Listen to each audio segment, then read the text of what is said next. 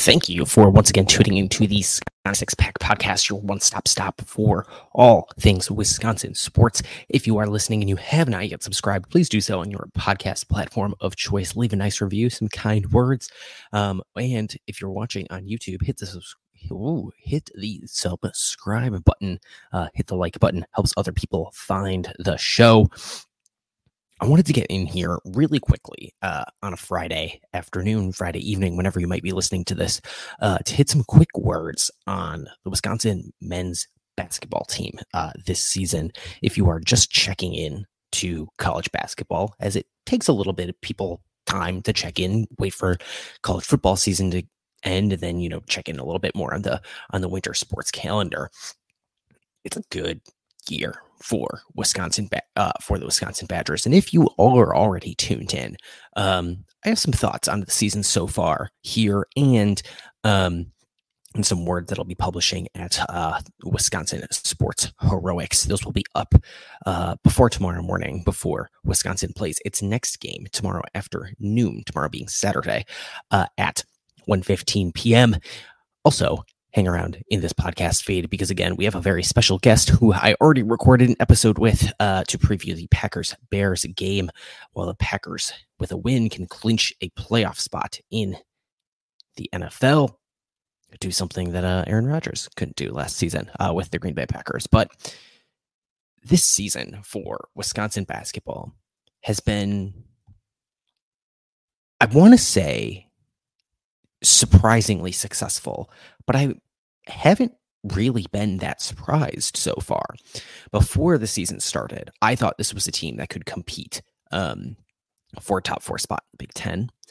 And I think the difference from where I was then to where I am now was that I would be surprised if this team didn't finish uh, for a top four spot in the Big Ten. Um, and that is because of not just how well this team has been playing, how good this team looks, but also there's been some teams in the Big Ten this year that have disappointed. Frankly, the Big Ten is not uh, what it has been the last few seasons. The Big Ten is having a down season. Um, if you follow me and the podcast, either me at Kedrick Stumbris or the podcast at Sconnie Sixpack on the website formerly known as Twitter, you, will know that earlier in the year I was tracking basically day to day, game to game, the big games in the Big Ten um, on the non conference schedule. And Big Ten teams did not fare very well against power conference teams in the non league portion of the college basketball schedule. It is something that has put a little bit of a damper on you know the the accolades that are going to come for teams that finish in the top half of the Big Ten. It's going to be a little bit harder uh, if you're not, you know, a top six team in the league, to have a resume that makes you worthy of an NCAA tournament spot. Where the Badgers are faring, however, now now is that they're, I mean, a surefire NCAA tournament team, in my opinion, unless they completely collapse down the stretch. Um, notably, the the CBS Sports Eye on College Basketball podcast, hosted by uh, Gary Parrish and Matt Norlander of CBS. They asked a question in an episode earlier this week about can Illinois, without uh, its its star player Terrence Shannon, who is suspended for the program because he has been formally charged um, with some pretty gruesome allegations. Um, he is he is maintaining his innocence. Terrence, Terrence Shannon is, but um, in the meantime, he is no longer with the Illinois basketball program. But Illinois has looked very good. Um, Illinois has a big game against uh, Purdue tonight. If you are listening to this ahead of that game, uh, which will be you know two of the potentially top three teams of the Big Ten, which brings me to the the question that was posed on this podcast, which is without Terrence Shannon, can Illinois finish as a top three team in the Big Ten? And it was interesting because they were listing off the teams that Illinois would have to, you know, beat out for that spot. And this is a national college basketball podcast. So they don't necessarily talk about Wisconsin a whole bunch. Um, and I was like, oh, this would be an interesting place for them to actually talk about Wisconsin. And instead, Matt Norlander goes, okay, well, let's just put Purdue, Wisconsin, 1 2, just for the sake of conversation. And just glossed over it. That's the weird point where we are, where it is, at least some people are kind of just glossing over Wisconsin's going to be a top three team in the Big Ten this year. After this wasn't an NCAA tournament team last season, this is a much, much, much improved basketball team from last year, particularly on the offensive end of the floor. I do think they've taken maybe not a, a small, small step back defensively, um, but that's because they have some new pieces on the team. Um, we'll get to that in a second. But th- their biggest thing is they they've made a massive jump offensively. Uh, I have some words about that in the the article that I, I mentioned uh, that will be published over at Wisconsin Sports Heroics for uh, Wisconsin's game tomorrow morning. Some words about that offensive improvement. But last year, Wisconsin's offense finished um, ranked 140th at KenPom in adjusted in adjusted offensive efficiency. This year, the Badgers rank 15th in the country so far in adjusted offensive efficiency. Went from going from 140 to 15th.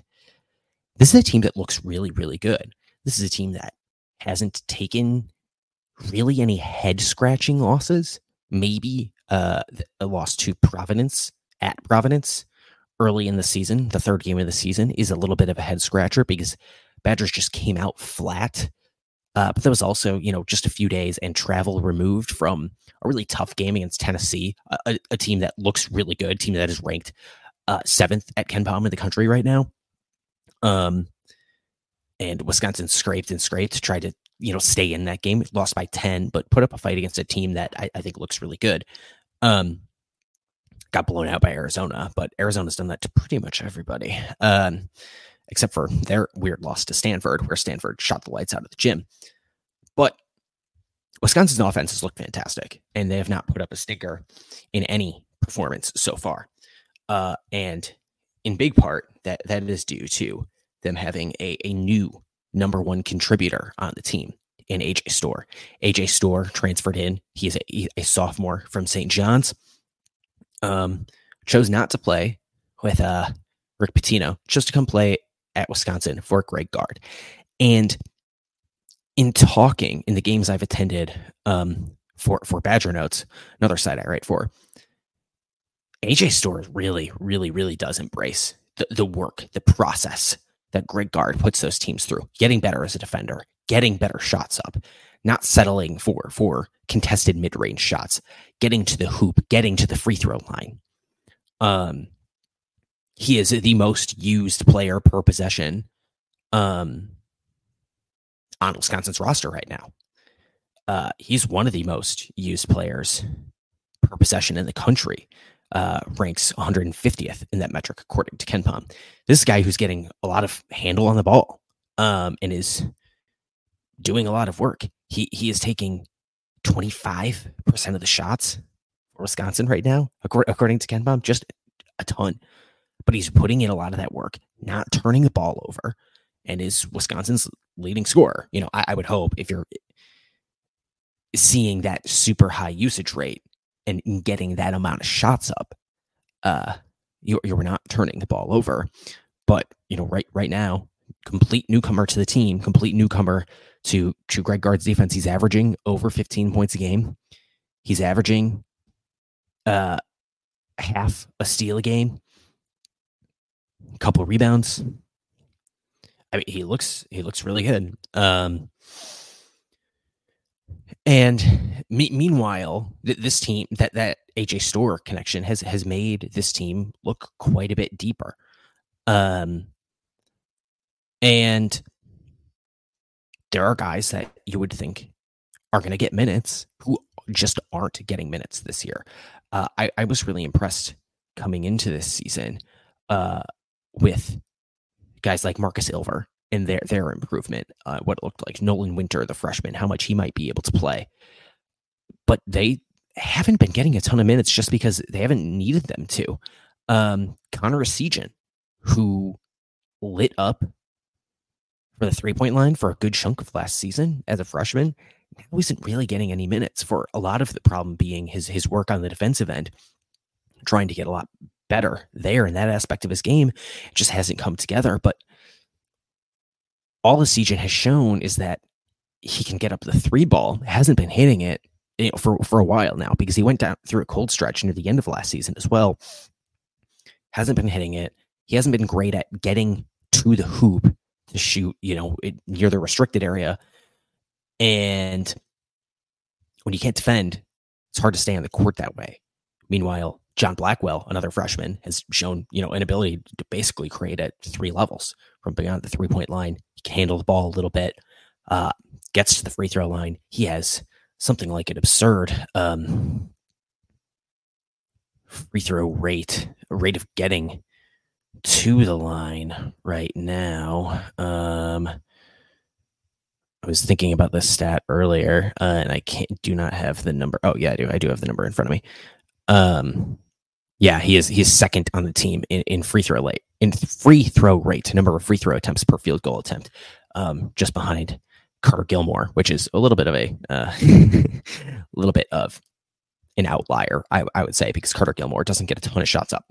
Um, so yeah, John Blackwell's been really impressive. AJ Storr has been really impressive. Looks like he's really, you know, co- coachable. Um, and this has led to a Wisconsin basketball team that I, I think is a surefire team to make the NCAA tournament. A team that you know ranked 13th at KenPom right now. I, I think a team that is real shot at making the second weekend uh, and maybe even winning a game in the second weekend of the NCAA tournament. It's it's going to be a fun year. Uh, this team right now projects as having, according to KenPom, a 14 and 6 record in the Big Ten, a 22 and 9 record overall. Last season, this team finished 9 and 11 in the Big Ten. That's a five game improvement. Uh, that's huge. Um, it's also a five game improvement overall uh, because they finished 17 and 13 last season. And th- this team's going to take some lumps. It's going to it's going to take a weird loss or two because that's just the way college basketball works. But the arc of the season, I think, looks really really positive right now for for Wisconsin basketball uh, because they do not have the problem they did last season, where sometimes they would just go and not make a shot for forever because they have so many people who can create for them inside the paint, outside the paint. Uh, Chucky Hepburn, who hasn't been scoring at a great great rate this year, but because Wisconsin one hasn't needed them to, and two, that's just not what he's best at doing. He's best as a facilitator, and now Chucky Hepburn actually has weapons to facilitate back to. Chucky Hepburn was better, arguably, his freshman season.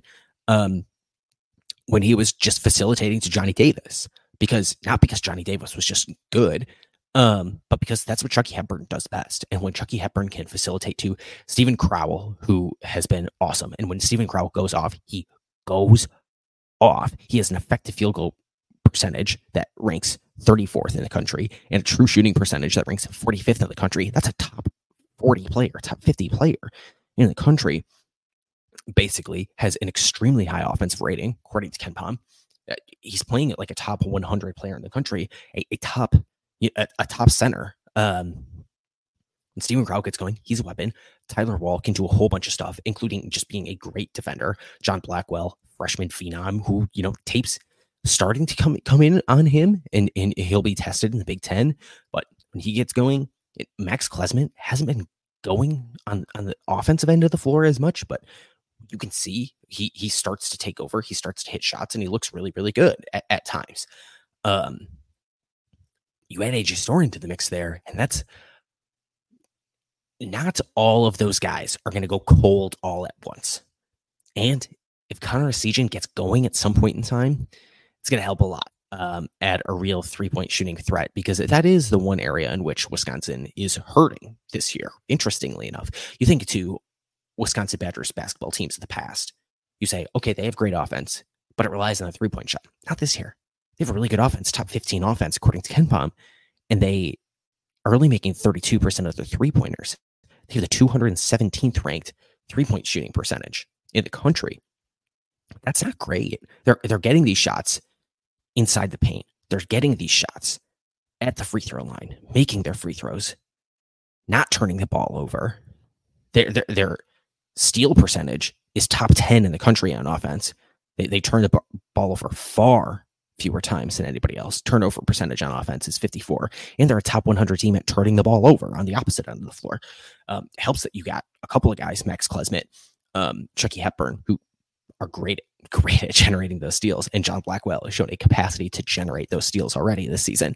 Uh, this is going to be a fun season for for Wisconsin basketball, and so if you have not tuned in yet, tune in. Tune in tomorrow. Tune in on Saturday uh, at 1.15 to see this team take on Nebraska. Um, I'm going to have an article uh, about how Wisconsin looked and how the Wisconsin basketball program was looking the last time uh, they played Nebraska and where things are going now. Uh, but those are some short words there. Uh, that article will be up by tomorrow morning uh, before that game tips off. We'll be there like early in the morning. Um, so it, it, you should be able to wake up overnight and see that over at Wisconsin Sports Heroics. Um, or you can find it by following me on Twitter at Kedrick Stumbris or follow the podcast at Sconnie Sixpack to get the latest updates in Wisconsin sports and the latest podcast episode that will also be in your feed tomorrow morning, already recorded um, as me and a very special guest to the podcast uh, break down the Chicago Bears and Green Bay Packers Week 18 game. Bears and Packers meet for the first time in 17 weeks as Chicago tries to get its first win in 10 meetings between these two teams. Justin Fields, who has not yet beaten the Green Bay Packers. And I had a lot of thoughts about Justin Fields uh, on yesterday's episode. If you have not uh, yet listened to that, but thank you again for listening to this episode of the Sconnie Six Pack Podcast. Uh, subscribe wherever you find your podcast. Leave a review, five stars, kind comments if you're watching on YouTube, or if you would like to watch on YouTube, subscribe there to Sconnie Six Pack. Uh, like that video, and we will talk to you again real soon.